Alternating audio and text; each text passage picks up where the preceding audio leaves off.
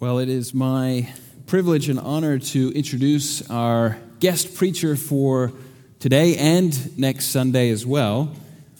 Uh, he's volunteered to drive the car around to collect all your items from the Big Give. Uh, Dr. R.T. Kendall hails originally from Kentucky. Dr. Kendall was at, uh, served as rector at uh, Westminster Chapel in the UK for 25 years. And uh, he now lives in Tennessee with uh, his wife Louise, who we are privileged to have with us this morning. And uh, some say that uh, there's not been a greater theologian since the Apostle Paul. Some say there's not been a more humble man since Moses. And uh, all of those people are Dr. Kendall.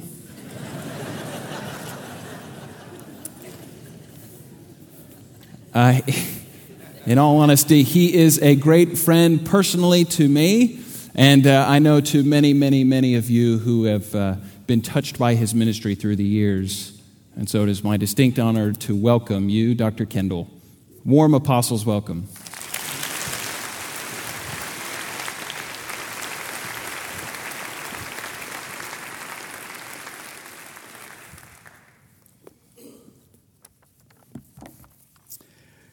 For someone here today. There's one person. You have a choice. Which do you prefer? Vindication or a greater anointing of the Holy Spirit? Somebody here. I want to read to you from 2 Corinthians chapter 2. 2 Corinthians chapter 2, two verses, starting at verse 10. Anyone whom you forgive, I also forgive. Indeed, what I have forgiven, I have forgiven. If I've forgiven anything, it has been for your sake in the presence of Christ, so that we would not be outwitted by Satan for we are not ignorant of his designs. And may God be pleased to bless the reading and the preaching of this, his most holy and infallible word. Brief word of prayer. Heavenly Father, I pray now for Michael and Elizabeth your esteemed servants, that you will protect them and bless them and bring them back safely here. I pray now for the sprinkling of the blood of Jesus by your Spirit to rest upon every mind in this place, in order that their perception of what I say will be heard as you intend. Cleanse my tongue, that I will be your transparent instrument to say everything that needs to be said, nothing that doesn't need to be said. I ask that this will be a life changing word and a word that brings great honor and glory to your name. I pray in Jesus' name, amen.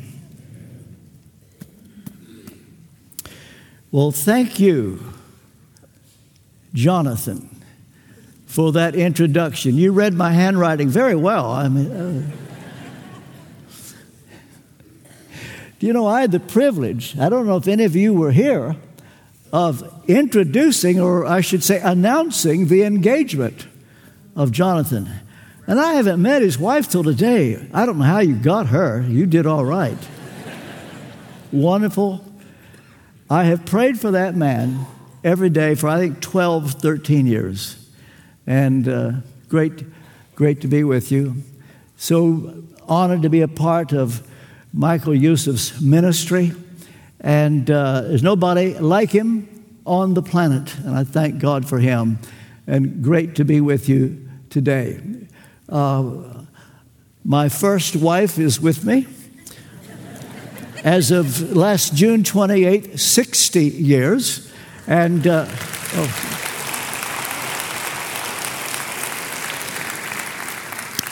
Our grandson Toby and TR. TR's, uh, we're honored to get to bring some books. You know, when we come here, you may smile, but we literally try to get rid of them. Uh, we sell them literally for $10. They cost us about that, with transportation sometimes more than that. And we sell, this should be 15, 16. We just want to get rid of them. And uh, I'll be back there to sign them if that helps to get rid of them. Uh, now, you need to know this that if I had my own way, what I would preach to you today would be on uh, books that you don't know about uh, since I was here last. My book, Whatever Happened to the Gospel, has been endorsed by Michael Youssef, and he said it's my crowning achievement. Uh, if I could only have one book after I'm gone to heaven, only one, this would be it. It's my statement of the gospel. Uh, sadly, when you watch, I don't mean to be unfair, but television today, you wait and you wait and you wait and ask, when will someone preach the gospel? Well, uh, Michael does. And uh, so I wrote this book, Whatever Happened. It's written on the 500th anniversary of Martin Luther's 95 Theses. But a book that just came out last week called Popular in Heaven, Famous in Hell. Most productive uh, book in a way that I've ever written. Uh, Ruth Graham, daughter of Billy Graham, wrote the foreword. Everything $10 if you're interested. I'm a little self conscious with the subject today. I am compelled to speak on this.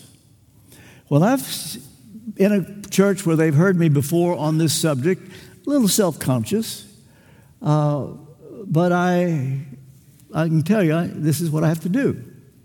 This is not what I would have chosen. I know that I'm led to preach on this. And it could be for one person. That's good enough. You know, God is like that. He would do, eh, do this for one. There's someone here, you need to make a choice between vindication and the anointing of the Holy Spirit.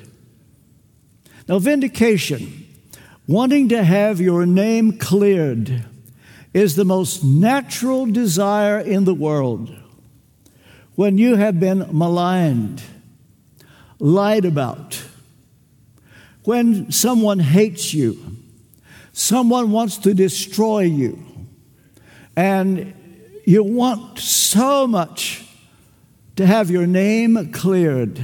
It's the most natural feeling in the world. But there's something greater than that. And if I can get this over, whoever you are, You'll thank God to your death. This could be life changing for you. It's not unlike the thorn in the flesh that the Apostle Paul had. And I've written a book on the thorn in the flesh. We don't know what Paul's was. We know it was so horrible that he asked God three times that it would go away. Well, God says, I've got a better idea. How would you like a greater anointing of the Holy Spirit? Paul said, Oh, I'll take that. And that's what I put to you today. The day will come when you will see that vindication is God's problem. And even if you got your vindication, you may forfeit what God would have done in your life. Now, it comes down to this that you will be willing to let somebody off the hook. Perhaps someone who has destroyed you or tried to. They've made your life miserable. And the most natural feeling in the world is to want to see that person punished, exposed, dealt with, out of the open. But God says, I've got a better idea. And I need to come clean and tell you that the message I bring today was born in what was at the time the darkest hour that Louise and I ever went through. It was when we were at Westminster Chapel, London. Uh, those 25 years, to quote Charles Dickens, the best of times, the worst of times. And we went through a situation which, if I were to tell you what it was, I could win you over and you'd feel sorry. You would agree that what happened was unjust, unfair, so wrong. And at that time, I was so hurt. And the bleak future was something I, I just didn't want to face. I can tell you now,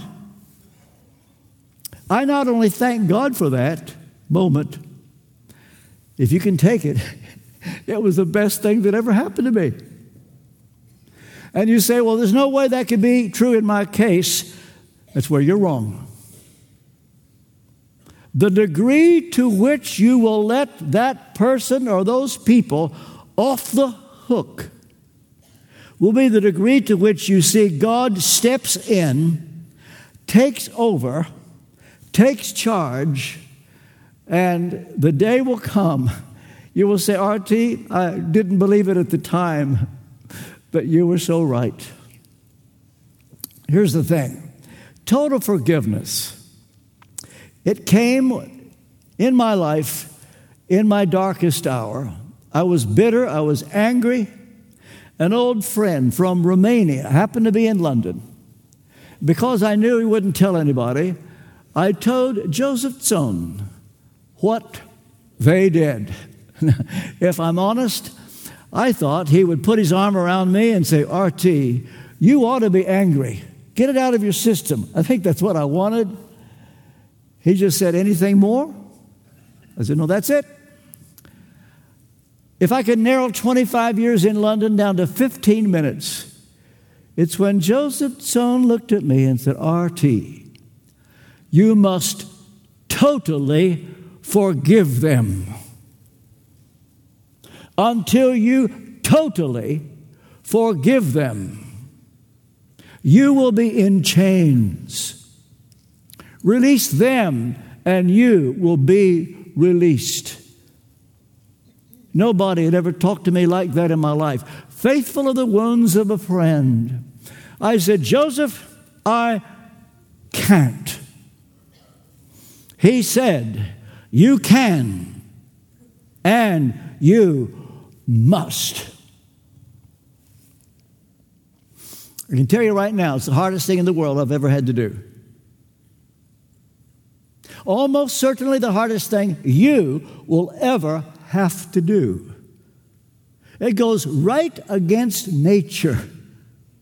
The most natural thing in the world is to want to see them exposed, punished, dealt with.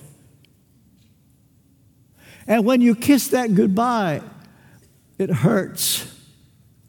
And you not only let them off the hook, you pray for them. And by the way, when you pray for them, uh, you don't just say, Well, Heavenly Father, I just commit them to Thee, because you're hoping God will kill them. That's not what Jesus meant. He said, Bless them. Bless them. You say, RT, I could never do that. Look, I understand. This is going right against nature. But if I could get this over and get you to see that the blessing of the Holy Spirit waiting for you is a thousand times better than what you want at the natural level. You have a gift no one else has. And I'm not talking when I say anointing about a preacher. There's probably just half a dozen preachers here today. This is not for preachers. This is for the nurse, the secretary, the truck driver, waitress, lawyer, physician, banker. What God has in mind for you, you can never imagine what God will do with it, but only in proportion to getting rid of that bitterness. Now, here's something that I want to share with you today, and I, I'm almost ashamed to admit it. Do you know that I've written a book, Total Forgiveness? What I'm going to share now is not in that book. I saw this after the book came out. I, made, I wanted to bring them all back and get this in. But here it is. When Paul said the reason he forgave, and by the way, he didn't enjoy doing it. I don't have time to go into the detail, but he did it. He did it. He forgave something going on in Corinth. He said, I've forgiven for your sake in the presence of Christ so that we would not be outwitted by Satan. Whatever does he mean? That we won't be outwitted by Satan. I can tell you. And this is scary. When you don't forgive totally, you give the devil an entry point into your life. And he will take full advantage of it. As long as you have a heart devoid of bitterness, when you have totally forgiven. Now, when I use that phrase, total forgiveness, you see, there are degrees of forgiveness. There's partial forgiveness. Oh, yeah. Yeah, you give, forgive up to a point. Total forgiveness. That's what I'm talking about. That's when you utterly let them off the hook and ask God to bless them. You don't tell anybody what they did. You don't let them feel guilty. You don't let them lose face. You let them save face. We're talking total forgiveness. Now, you know, it's funny. I get a, a, an email once a year from somebody, I don't know where he is in the world, who will write me again to make his case, RT, you don't have to forgive them until they repent. I write back to him, you've come up with a recipe whereby you can stay bitter the rest of your life. They're not going to repent. Most of the people that you have to forgive, not only are they not sorry, half of them don't even know what they've done, or they don't even think they've done anything wrong if you told them. If you wait let me put it this way the people that I have had to forgive, I'm talking like 10 out of 10, 100 out of 100. The people that I've had to forgive, if I went by the theory of some, you don't have to forgive them until they repent, I wouldn't even be here today. It would not be a life changing message to forgive them if they're sorry. I mean, it's pretty easy to forgive them if they're sorry. I mean, unsaved people can do that.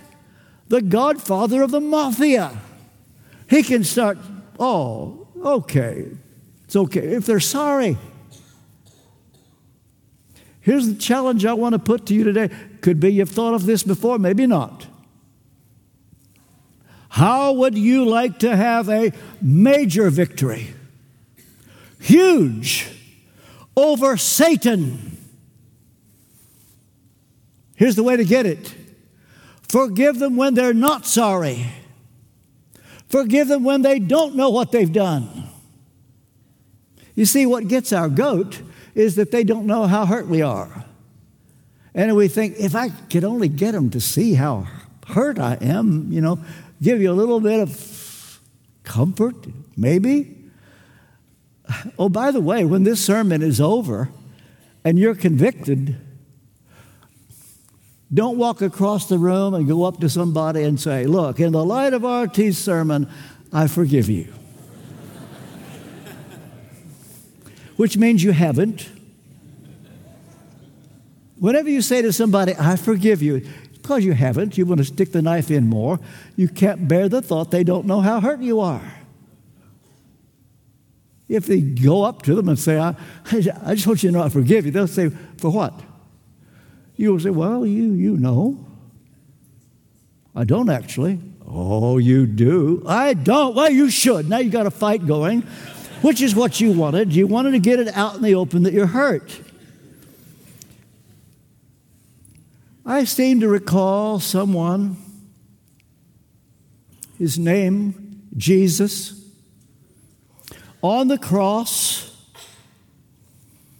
when they were scoffing,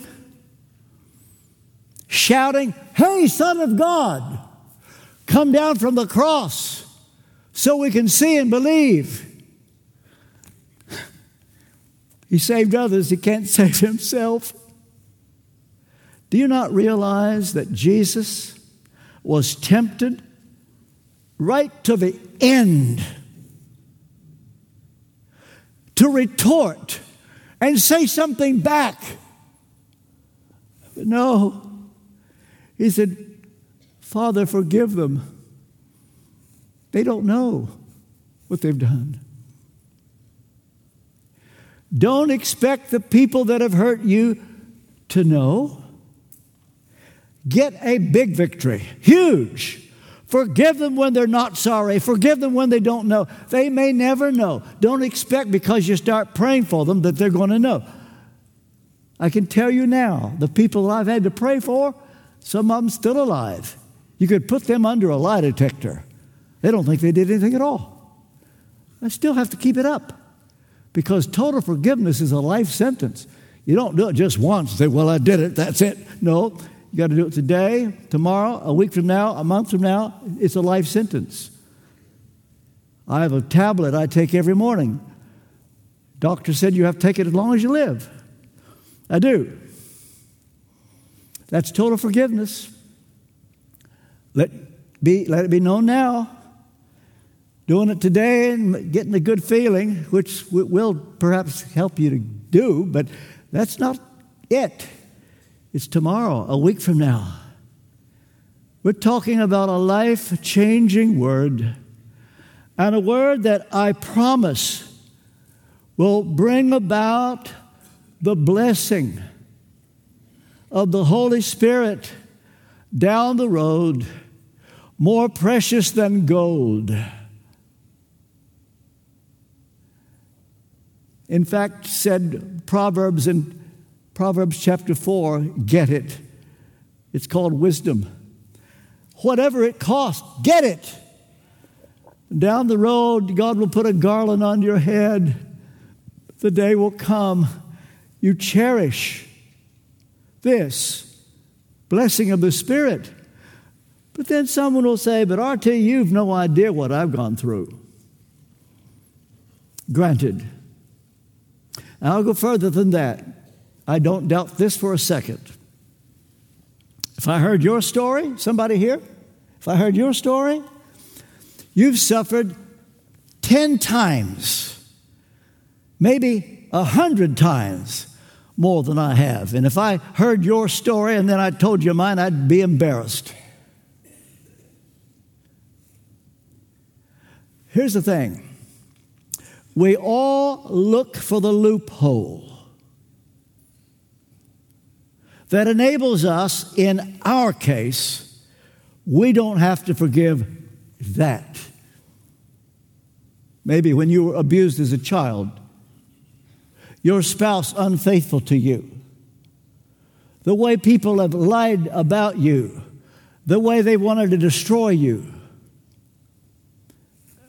We all look for the loophole whereby in this situation, oh, God says, you no, you don't to forgive that.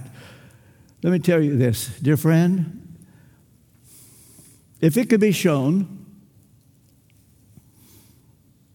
that you have suffered more than anybody else in the city of Atlanta, and we heard your story, we all think, oh, wow, oh, Oh, I've never heard of such a story. And we all acknowledge no one, no one, no one has suffered like you. We all we, we agree. The angels have a word for you right now. I'm going to give a rhema word for somebody here is from the angels. If you've suffered more than anybody else, here's the word. You ready? Congratulations. Take it with both hands. Instead of using it as an excuse to stay bitter, oh, maybe I caught you just in time. Thank you, Lord. I had no idea. You have a promise of blessing that the person in front of you doesn't have. They haven't suffered like you. You have a promise of anointing of the Spirit that the person next to you doesn't have. They haven't suffered like you have. And you don't realize that this is pure gold handed to you on a silver platter. That's why I began with these words. If you have a choice, and one person here does, I may never know who it is, not asking. There's one person. Which would you rather have, vindication or greater anointing? That's the decision you make. Well, the question is how do you know you have totally forgiven? That's the question. How do you know you've totally forgiven? And I will go through this quickly based upon the life of Joseph. In Genesis 45, I'm not going to read to it, be, through it because I just looked at my watch and I want to quit in a decent time. But here's how to know Joseph, Prime Minister of Egypt, has been waiting for the moment that a prophetic dream he had 22 years before would be fulfilled. He always thought that dream was to give him comfort that one day those 11 brothers who were going to kill him, who were going to let him die, he thought that God was going to let him one day say to those 11 brothers, Gotcha, and throw the book at them. He dreamed for that. He dreamed for the day they'd be scared to death of him. And now it's handed to him. The 11 brothers, the dream is fulfilled. They're bowing down. Instead of saying, Gotcha, it's a new Joseph. It's a broken Joseph. His shoulders shake. He sobs. And his first comment everybody out of the house, everybody out of here. Cabinet, aides, translator, out. And then he speaks to his brothers in Hebrew, or whatever language they spoke, and says to them, I'm Joseph. I'm Joseph. Is my father still alive? But they were scared to death. And he says, Come close to me. Come close to me. Instead of having them in terror and fear, he just wants to love on them. Uh, by the way, why did he have everybody leave? Well, it's because he's going to persuade them to come and live in Egypt. He wants to make sure nobody ever in Egypt find out, finds out what they did to him 22 years before. He knows that he's a hero in Egypt. He's changed the nation. They love him. He sends everybody out. So behind closed doors, he says, I'm Joseph. He wants to make sure nobody in Egypt ever found out. He knows that if one Egyptian, if the word leaked out, one Egyptian heard what they had done, every Egyptian would hate those men. He wants his brothers to be heroes. It's a new Joseph. You see, the first thing we want to do when we're hurt, we get on the phone and tell what they did. You want them exposed. You can't bear the thought that anybody would admire them. You want to bring them down.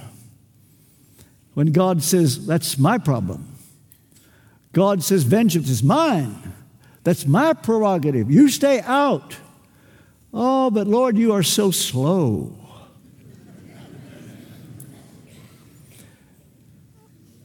Caution.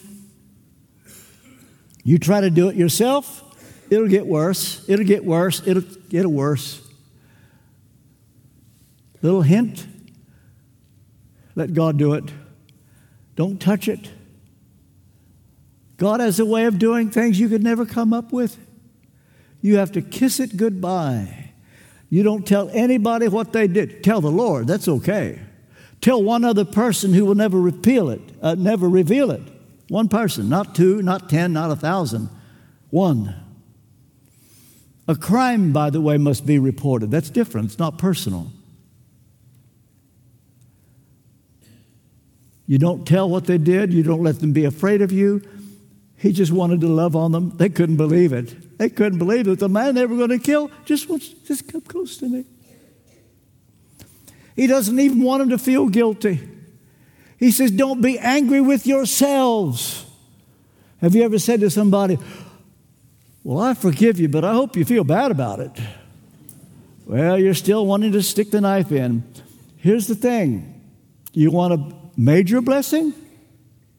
Do you want to keep the devil from having an entry point? You don't even let him feel guilty. You just put them at ease.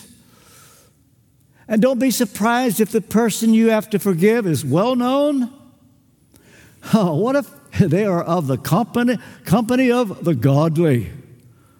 Oh, the godly. Woo. Some of the meanest people in the world. You ever hear the poem, Living with the Saints, saints above? Oh, that will be glory. Living with the saints below? Well, that's another story. you don't tell what they did. You don't let them be afraid of you. You don't even let them feel guilty. You let them save face. Instead of rubbing their noses in it, you make it easy. Joseph says, Look, don't be angry with yourselves. I can tell you now, there's been two years of famine, there's going to be five more. God sent me ahead of you to bring you here so you can live. In fact, he said, it wasn't even you who did it, it was God. I mean, these 11 brothers, they can't believe their luck that the very man they were going to kill is now saying, God did it. God did it. And you see, this is the way God lets us all save face. Listen, everyone here, you've got a skeleton in your cupboard, your closet, everyone here. Every one of you. God doesn't want to yank out that skeleton and embarrass you. God lets us save face. And that, your darkest secret. And you think, I can never be forgiven for that. Listen to me. God has a way of causing you to see that He was in all that. Give it time. We'll see this more next week. Give it time. The way God will cause it to work together for good. You can't believe how beautiful He is on this. He lets us save face. He protects you from your darkest secret. That's what Joseph did. He wasn't even going to let them go back and tell old Jacob that they'd taken that coat of many colors off Joseph's back and dipped it in blood and made Jacob think he was dead. They didn't even get to tell that. In fact, 17 years later, old Jacob died, and the brothers are scared to death. They think he's been waiting all this time, he's going to get us now. They found out 17 years later that what Joseph had done was real. He really had forgiven them. He didn't do that just waiting for the moment he could go for them. Oh, no, it was real. He really had forgiven them. And they come to him crying. You see, read it in Genesis 50. Please forgive us for what we did. And Joseph says, What's the matter with you, man? I told you 17 years ago I forgave you. I forgave you then, I forgive you now. You see, it's still held. It's a life sentence. You've got to keep doing it. And it was still happening. And not only that, Joseph blessed them. He blessed them. And if you want to complete the cycle, this is total forgiveness when you bless them. I'll never forget it as long as I live. In those days at Westminster Chapel, the minister led the worship. We were singing the great English hymn, Come, my soul thy suit prepare. And while they were singing, I could not believe that could happen, but a woman who has done irreparable emotional damage to one of our children came to the service and was sitting four rows from the back. And I lost it. I mean, I had to mouth the words, I had to read the scripture after that, then sing another hymn. Then, in those days, the pastoral prayer, it was the tradition, prayed six, eight, ten minutes. I don't know how I got through it. What saved me was offering time. When I sit down, a deacon comes up, welcomes the people, gives the notices, and says the morning offering will be received. I had five minutes just to sit there. I wasn't prepared for what followed. Holy Spirit entered into a conversation. What I report now, I can't say is verbatim, but it's pretty close. It went something like this RT, you want to see revival in Westminster Chapel, is that true? Yes, Lord. Good. How much do you want to see revival? Oh, a lot. Which would you rather have, revival or for me to send judgment on that woman out there?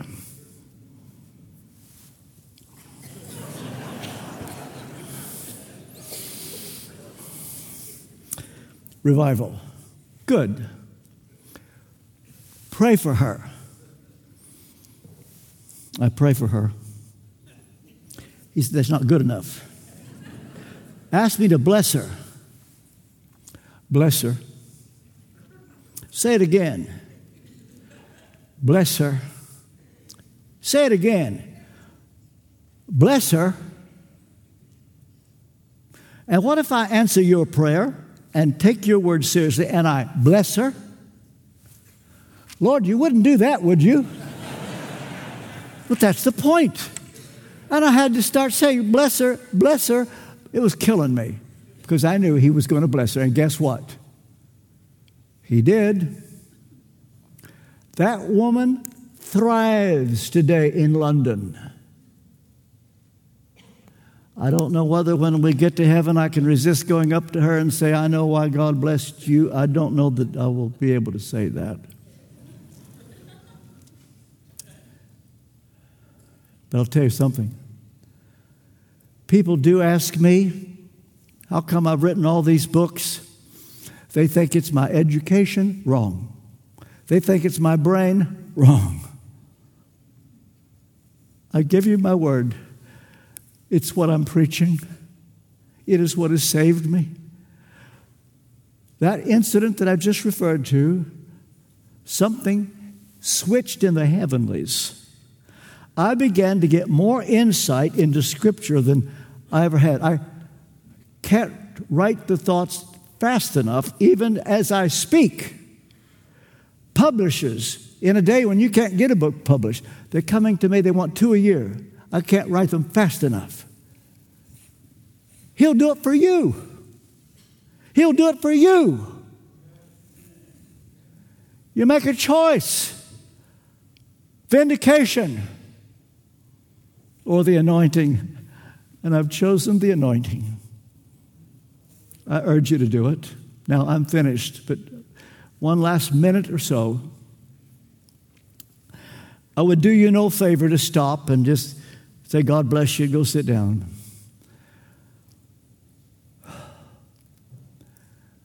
Somebody here needs to act on this. It may not be the person that I have in mind because I don't know whether you will or not, but maybe somebody else will. Here's the thing if you are ready today, if you see, if you see that you, whereas you thought you had totally forgiven, you now see, well, no, I haven't, but I will. I will do it now. I'm going to ask you in about 30, 35 seconds to stand up. You say, in front of all these people? Mm hmm.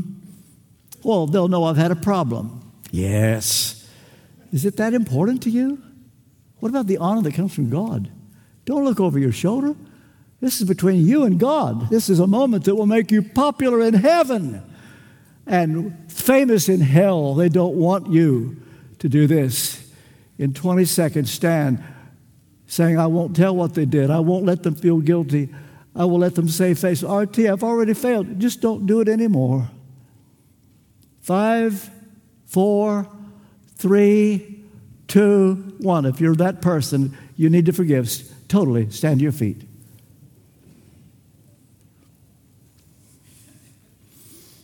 Anyone else? I'll wait 10 seconds. Don't miss this moment. Remain standing. I'm going to ask you to stay where you are, but I'm going to ask you, if you mean it, to pray with me. What you've just done is the easy part. I'm going to ask you now to go into a covenant. I'm not going to look and see who's praying. This is not between you and me. This is between you and God. Covenant, what's that? Serious agreement. In the Old Testament, always ratified by blood. That's how serious it was.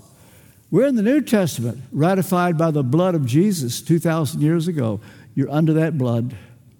The angels are watching. Out loud, you that are standing. Lord Jesus, I need you. I'm sorry for my bitterness, my unforgiveness. Wash my sin away by your blood. I welcome your Holy Spirit. I forgive them. You forgive them. I bless them. You bless them. I set them free. I set them free. I set them free. Come, Holy Spirit. Thank you for your patience with me. I give you my life in Jesus' name. One little P.S. When you mess up, you will. We're not perfect. When you forget, point the finger. You forget, throw up some. Don't say, oh, I broke it, so I might as well forget it. That would be the devil. No, that's your moment to say, God, I'm sorry.